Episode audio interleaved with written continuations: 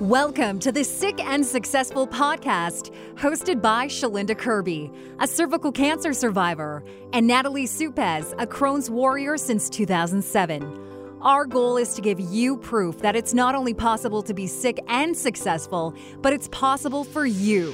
Dream big and tune in. You can also follow us on Instagram at sick and successful underscore. Here are your hosts.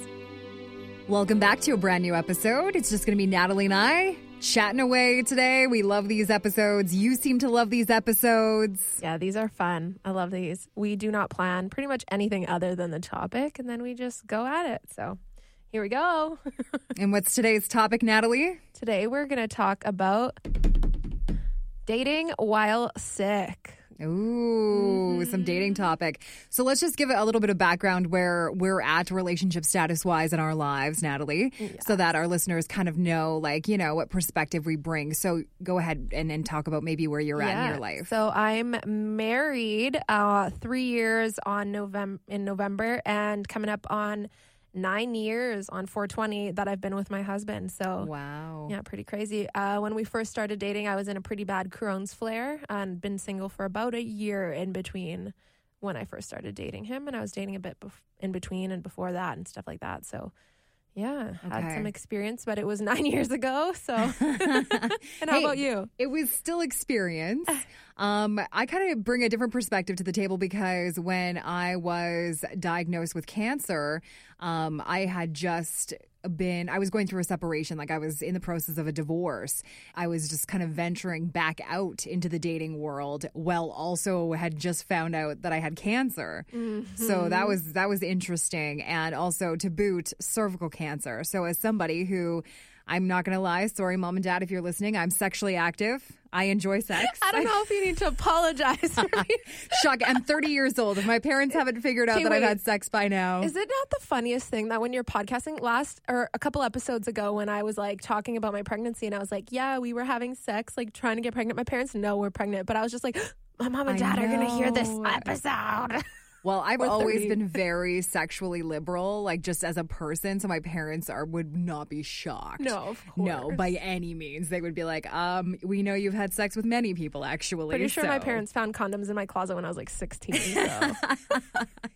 oh, man. Anyway. Oh, that's so funny.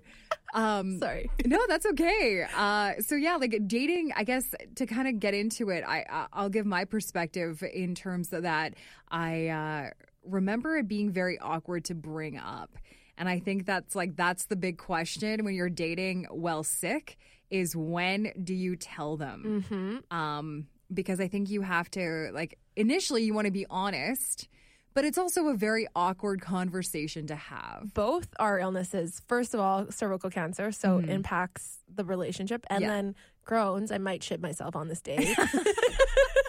See, this is why I love these episodes because I'll usually get you to swear and it's exciting.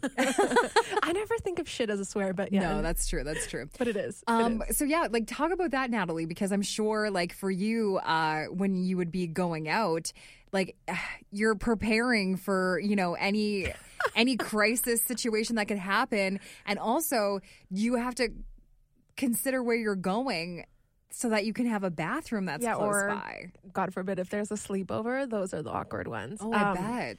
Uh, but I, I, totally agree with you about when you're going to tell them because I think, and I guess that depends on what your illness is, right? Like, if it's a mental illness, it, you might be able to tell them just a little bit later. You might have that first date. But if it's something like Crohn's, where you're going to the bathroom every hour at your on your date, then you might have to tell them sooner. So I think that depends. Um, yeah. For me, though, when I was dating, there was no Tinder or anything like that yet. There was something plenty of fish, so uh, there was online dating. Um, and I would get to know the guys before. And honestly, I was at an age where I was kind of ignoring my Crohn's a little bit. So I don't think I would bring it up until I had to. For example, like I need to go to the bathroom right now, I would, and then I would tell them why. Or like if I was going to sleep over, I would tell them at that point. Mm-hmm. Um, I don't remember any weird or any like funny stories where I had an accident actually on a date. I do remember sleeping over at a guy's house though, and like his bathroom was two floors up. And I, am the worst at night, so that was horrible. But the, yeah, it, I don't remember it being that big of a deal until like a relationship got serious. Like when I first started really dating my husband and we started sleeping over and we actually moved in into two weeks in our relationship, which is a whole different story. but um that that was when it got tougher for me. It wasn't the first dates, which I know a lot of people struggle with. But how about you? Like you're you're in the midst of being diagnosed and you start dating. So how did that topic come up? And that's the thing is like, God, of all things, cancer, you know, like that's like as soon as you bring it up to anybody, whether you're your prospective lover or any, you're just a regular human being that you're having an interaction with, you say cancer and everybody is like, oh my God, I'm so sorry. Like, Yeah. and it's like you just told them that you're going to die. And, then it, that's like not with the date, case. yeah, with a date, he's probably like, "Well, do I want to date someone who's gonna die?" Well, like, that's yeah, and I mean that's the thing is you really put like I'll tell you that really it's uh that gets you in the mood talking about having cancer. But it's true like wait you have to pick a time that's appropriate. And I remember thinking to myself like I was seeing this one guy and I think we were on our like third or fourth date and I could tell that it was probably going to turn into maybe something and um I knew I had my surgery coming up to have a part of my cervix removed. And so I needed to acknowledge the fact that this was happening in my life. And um, I, I remember we were out at a restaurant. Oh my God. And I'm like, I've never been good with like timing because I always have a plan of how I'm going to do it. And then I'm always like, you know what? Screw the plan. Let's go rogue. We're just going to drop the bombshell right unplanned here. And uh, that's what I did at the restaurant. I remember him being like, So tell me more about yourself. and I was like, I have cancer. like, way to whip the band aid off. But Kate, what the coolest thing about this this conversation and and everyone who's listening is how much of a blessing is this? We get to kick the the shitty guys out right away. Oh, yeah. Like right off the bat. If he sucks, he's out and then we don't have to deal with him. well, and you would hope that's the case, right? Yes. um, but uh, yeah, like this guy, he I will give him points for uh, you know how he handled it because obviously, like when you tell somebody something that's serious.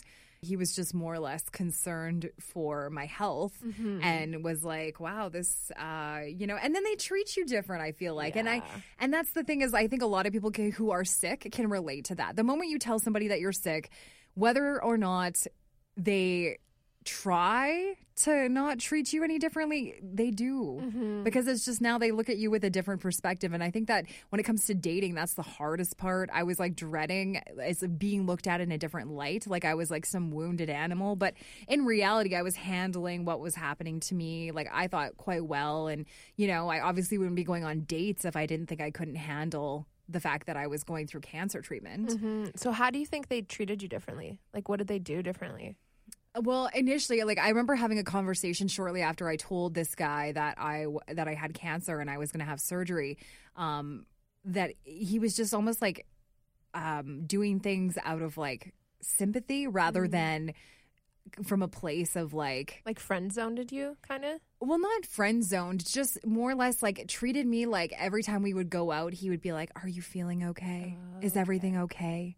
like oh we don't have to go out you know if you're feeling. And it's just like you know i'll tell you if i'm feeling you know but don't assume that i'm just some broken animal that you know can't go out and enjoy themselves despite the fact that i have a diagnosis like cancer mm-hmm. So I think that was where I noticed the change in, in the way that they viewed me. Um, because we went on to date for like I think a year afterwards. Whoa. Yeah. Um, so with that said, then comes the whole conversation of okay, well, uh, it is cervical cancer, which means that my reproductive organs are affected. I'm not necessarily comfortable with having sexual intercourse at the moment due to the fact that I'm bleeding and I'm cramping and it's not sexy. Yeah. Cervical cancer Yeah. is not sexy. Let me just say that. And yeah, you don't feel sexy when you're going through that either at times, right? Yeah. So I remember when we first decided to consummate the the relationship. that sounds so That like sounds so funny. I know, so professional. Consummation. Um before marriage, how shocking. Right. Oh, scandal. Um and uh Don't cancel us. yeah. and see, I remember him being so like, Am I hurting you? And it ruined it. Oh no. Because like, you know, as a girl, you you already know that you're going into this like awkward because you've expressed that you're sick and you're going through something. But yeah, I feel like that kind of put a damper on things. I And think women want passion. We want like, you know. Yeah, and not, especially when you're like you want to forget about the fact that you're sick Yeah. when you're in that moment. You want you don't want to be reminded about how Mm-hmm. you're feeling. Yeah. Um, there so, goes the mood.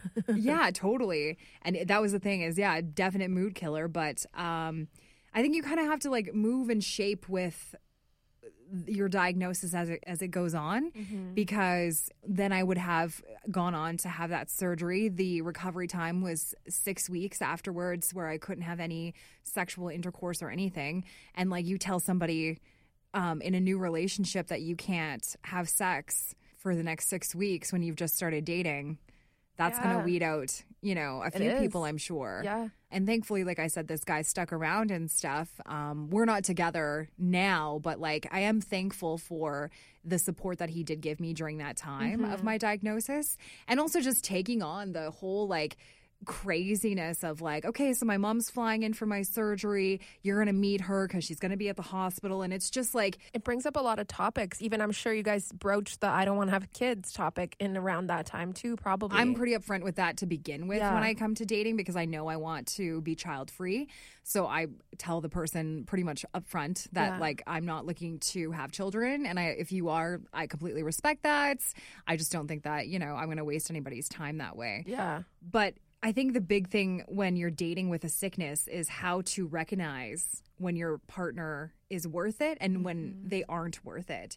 Because some people just aren't equipped to handle sickness. It's true. And and some are. Like Yeah. yeah. Oh, absolutely. And some are because there are angels out there Yeah. like your husband Yeah. who um, you know, maybe you can speak on on how that experience was because he took Yeah, he was he took on your Crohn's like with just Yeah, he was so in good. abundance of and love. and I've been in relationships where they weren't, where they were horrible and made me feel like garbage because I was sick. So, like there there is both types, and I think a big thing is keeping an eye out for that and not feeling like it's your fault that he sucks or she sucks at being okay with sickness. Like you're already sick, that's enough. We don't need to put the pressure on you to then cater to your significant other.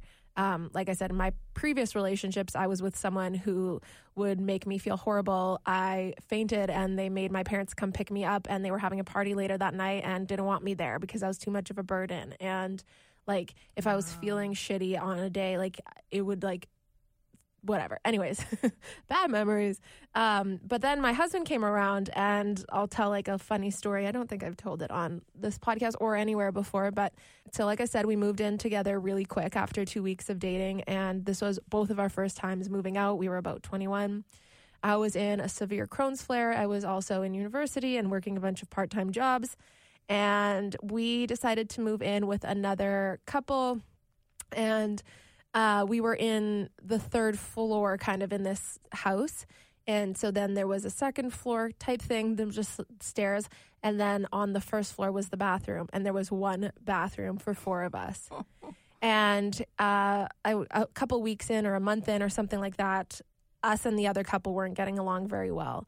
And it was actually a new girl already at this point, and she was a character. Let's just put it that way. okay. And so she took a shower in the morning knowing that I was sick. And w- me and her had actually been friends previous. And normally, if someone was going to do that, they would keep the door open or like they would be quick. Or if I knocked, they would get out because everyone knew at this point that I had Crohn's. right. Um, but she didn't, and she was taking her time. It was like an hour, and I like I, I my Crohn's was so bad that I didn't have ten seconds really at this point. So running down the stairs was risky. So I had to run back up the stairs, pull out a shoebox, Oh God. try my hardest to go in the shoebox. I missed. It got all over the carpet. We're in a house that doesn't have air conditioning in the north end here in oh, Winnipeg. oh my God. It's the middle of summer, like plus 35 degrees Celsius. It's morning. I have to go to work or school. I don't know where I was going. And I was mortified, petrified. I like pack up the shoebox. I like try to clean my best and I throw it in a garbage bag. I throw it outside, try to clean everything up. Wait, she gets out of the shower eventually. So I shower. But the upstairs bedroom smelled so bad. Oh my god. like an like worse than an outhouse. Like it was like a Crohn's accident. So people who have Crohn's know that already smells. yeah. But like on a carpet in the heat, like I oh traumatizing. So I think I left work early that day or school, and my other best friend came and we went to Walmart and bought all the cleaning supplies. Tried to clean it, and then it just smelled like Febreze and poo. it was a mixture of was one so trying to bad. cancel out the other. And then the whole point in this story is Stephen came home and didn't say a word ever. Never said anything. First of all, there's a huge stain in the middle of a carpet. And he just didn't acknowledge it. Didn't acknowledge anything. And that, like, if he would have acknowledged, I would have been traumatized. Like, he he did the best thing. But also later on, a couple months later, I ended up in the hospital, and he would come every morning at six in the morning and braid my hair. And whereas my previous relationship, when I ended up in the hospital, he didn't come once. So there are guys like that out there, and I didn't believe that there was anymore at that time either. yeah. And I'm not saying that there wasn't times where he was frustrated with the disease or with me, and that happens too. We can uh, always have because we're human beings. Yeah, Right? exactly. I mean, we're not going to be perfect all of the time. and and and our disease affects them just as much. Yeah. It's just there's a difference between caring and being compassionate and helping when they can and not giving a shit and thinking that your disease is hindering their life. Mhm. And kick those guys out and girls out the door ASAP because Yeah. they're a waste of time and just going to cause you pain in the future. Yeah, and for people who are worthy of your time and energy, like those people that are, you know, the good ones, I recommend explaining what your bad days look like for them. Oh, I love that. when you're when you're dating with a sickness. Yeah, that's so because good. I think that some people need sometimes to have things spelt out in front of them. Yeah, it's true. And. I think especially with sickness because it's different for everybody and what one person like for me, my in my experience, the moment you say cancer, everyone A assumes I'm going to die. Mm. Yeah. B, everyone assumes my hair is going to fall out because I'm going through chemo, which I didn't know, go through chemo. Right. Yeah. It's a stigma, Yeah. right? And so I think that uh, for me, it was really important to once I did disclose to the people that I was seeing at that time that I had cancer. What that meant for me, Mm-hmm. and it wasn't because it's not the, it's not one size fits all No. when it comes to sicknesses and yeah, illnesses, yeah. right? And so I would just say like, okay, some days uh, I have debilitating cramps and I can't go out because I can't stand because it hurts too much. Mm-hmm. Um, but it's just a reminder to like explain in your own words and and how you can you know best put it for these people that are coming mm-hmm. into your life because that's just only going to benefit your situation Yeah. right And some people have never experienced sickness ever. They're like no one in their family. That was Stephen. He didn't have anyone around him who was ever sick. So I had to say like, these are my bad days. These are my good days. This is how you can help because it hurts them too to see you. Yeah, absolutely. suffering. And there's like a level of empathy, right? Mm-hmm. Like that you have to have as the person with sickness sure. to realize that we do expect the people that we love and care about to be there for us in every way that they can be, but they're also human beings. And we got to be there for them. Exactly. Mm-hmm. And there's like a level of reassurance in that relationship that you're trying to build when you're dating somebody with a sickness that um, they need as well. They need that reassurance that their their care and their sympathy and their, you know, love for you is being accepted. Yeah. And kind of going back just a tiny bit about when to tell them uh, when you're on a first date. I always think that like everyone's different and everyone's going to have their own timing on this. So just feel out your own gut and your own feelings. But for me, I think it's easier to do it sooner than later. Like don't wait a month and then let them know That's because blindsiding. Yeah. Yeah. yeah, and and uh, it's up to them too if they want to stick around, right? And to give them that opportunity and find a way that works for you. And I believe being open about our illnesses is the easiest way. Like you don't have to hide anything, and, and it just comes um, having everything on the table. But if if you're not comfortable with that, just find a way that works for you. But yeah, I think upfront is is best. Maybe not first date upfront if you don't want to, but right. But I also don't think that there's anything wrong with it, No. like first date, right? Because it's like I you're getting so to know somebody, and when you have a sickness, it's a part of who you are. Yeah. It's not who you are, but it's part of who you are. A part of your life for sure. Exactly. A And and it, what they are asking, you know, like to get to know you, I feel like that's something that you have to bring up because your activities that you enjoy, your the job that you have is all affected by that Mm-hmm. sickness that you have. It's the white elephant in the room that's sitting on that date with you, waiting to be talked about. Yeah. But only you can bring it up. Mm-hmm. And so you're responsible for being open and honest about that. And I think that uh, when you are, that's when you kind of like can understand where those red flags are with the people that you're expressing yourself to, um, and whether or not they're worth sticking around. Agreed, a hundred percent. Another point that I want to bring up in terms of communication is that I noticed that when I was going through um, my cancer, I also, in the past podcasts, have mentioned that depression was something I also dealt with once I found out that I had cancer. That I became a, a super introverted person. And that had caused me some grief in the dating world because I was trying to establish connections with people, but I was also dealing with a sickness and I also was dealing with depression. And so on a good day, I would be like text, text, text, good, good, good, sending pictures, communicating, setting up a date. But then on those bad days, I would go like MIA for like three days. And then this poor person would be like, hey, uh, Is she ghosting me? yeah, right? Exactly. And so I think it's important to like really have those conversations that sometimes that time to yourself when you're going through sickness, you don't always need that person there for you, especially in the early stages of the relationship. You're in control of when you bring that person into your life mm-hmm. and your sickness. Yeah, that's communication is key in in all aspects. I remember starting to date Steven and he would like rub my back and at that point I just wanted to be alone and that didn't help. So I had to communicate to him like this is the way that you can help me. Like you said communicating about like I when I'm in pain I go silent for 3 days or you know like when I'm in pain I want to I this is how I can use your help. I think if if my husband were here, he would say that, um, or I know because we've chatted about it, but a biggest thing for him was feeling helpless.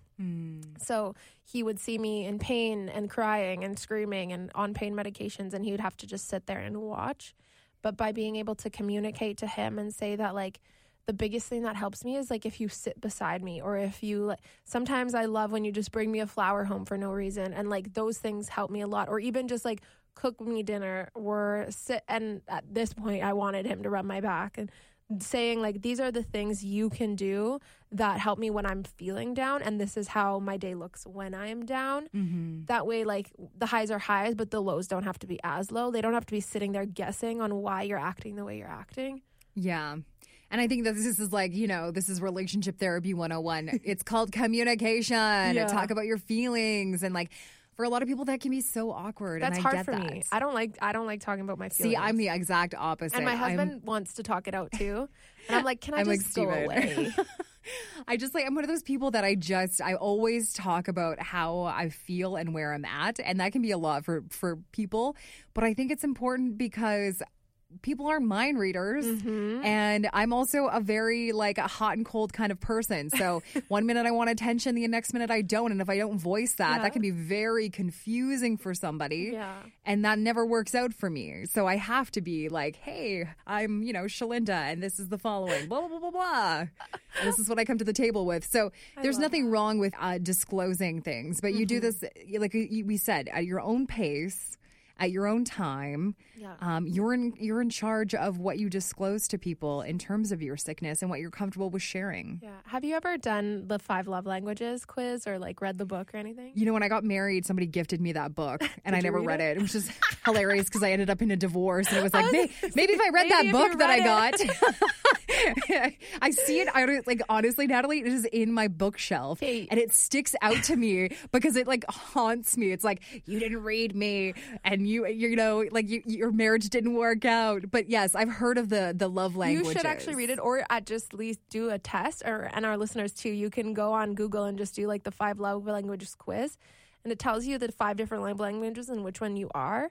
And this was so huge for our relationship because I'm physical touch, and because of previous relationships, I thought that I hated physical touch and I was really closed off to it. But I'm not. It's not sexual physical touch for me. It's like hold my hand, rub my mm. rub the Like top of my hand when you're holding. Like yeah, just like touch me, but like with love. And then there's affirmations is one like language. So like tell me I'm beautiful, tell me that I did great, tell me you're proud of me. There's gifts. So like giving gifts and getting gifts, people like feel love that way. Mm-hmm. What are the other two? Uh, acts of service. So like do the dishes for me, cook for me. Okay. I thought that was one of my biggest ones, but it's not. And then the last one, right, is quality time. So like spending time, like let's go to a movie, just me and you, no phones, and be together, which I also thought was a big one of mine. And I so I had no idea that physical touch was mine. Physical touch is like Steven's last one. He has pretty much zero in there on his on his scale of love languages. So I wouldn't feel loved because he wouldn't sit beside me and cuddle me and hold my hand when we were watching TV and he wouldn't feel loved because I wouldn't tell him I was proud of him or like he was doing a great job because that didn't matter to me. right. So then once we figured that out, I had to work on like yes, I think like oh my gosh, he's handsome and he did such a great job, but I never voiced that because like to me that's common sense in my head. I I know when I did a good job and I don't need him to tell me, but and then he was telling me like, "Oh, you're beautiful and you're amazing." And to me that didn't mean anything. Like it was be- nice to hear, yeah. but that wasn't filling my love tank. And so now we talk about like love tank. And I know uh, when you start dating, it's not you're not going to be like, hey, but So what's your love language? Actually, you know what? Actually, that comes up on that would be Tinder really good. all the time. People are like, "Did you take a personality quiz? What personality are you? What's your love language? What's your sign?" one-on-one. I know. Seriously, I'm like, I can't take all these quizzes, man. What are you supposed to? What, what do you want from me?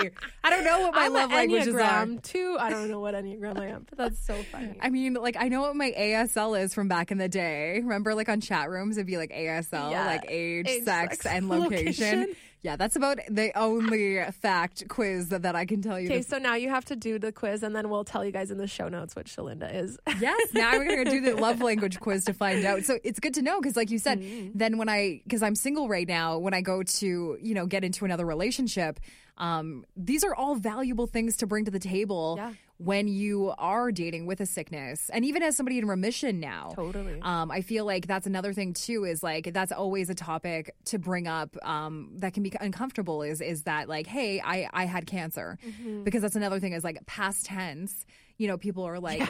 You have to go through that whole like, and then you tell them, and it's like the saddest story they've ever heard. Oh. And I'm not looking for sympathy. I'm just trying to tell them what I went through. It's not. I'm not looking for that. Like, oh God, I'm so sorry. Yeah. I'm just telling you that like that was a It's a part, part of of my my life. Mm-hmm. Yeah. So that's interesting. yeah. We usually wrap up the podcast with, uh, you know, words of encouragement that were submitted to us during our podcast launch, and we asked people what success meant to them, and uh, we get to read these at the end of the podcasts, Yeah. and they're always so interesting to see what people's perspective on success mean. This one uh, is kind of a bit of a funnier one, but I loved it so much. And it's what does success mean to you? And they responded, embracing the suck as part of winning. I love it. Right? It, it like it took me a second when I read it. I'm like, are we looking at the negative? But I don't think so because anyone who's successful or feels successful or is working towards success has gone through a lot of suck. Well, and that's the thing is like embracing the mm-hmm. suck, right? and it's a part of winning. Absolutely. So good. Thank you guys for listening. Please leave us a review on iTunes. Go follow us on Instagram at sick and successful underscore. And we'll talk to you guys next week. Thanks so much for listening. If you like our show and want to know more, follow us on Instagram at sick and successful underscore. Join us next week for an all new episode.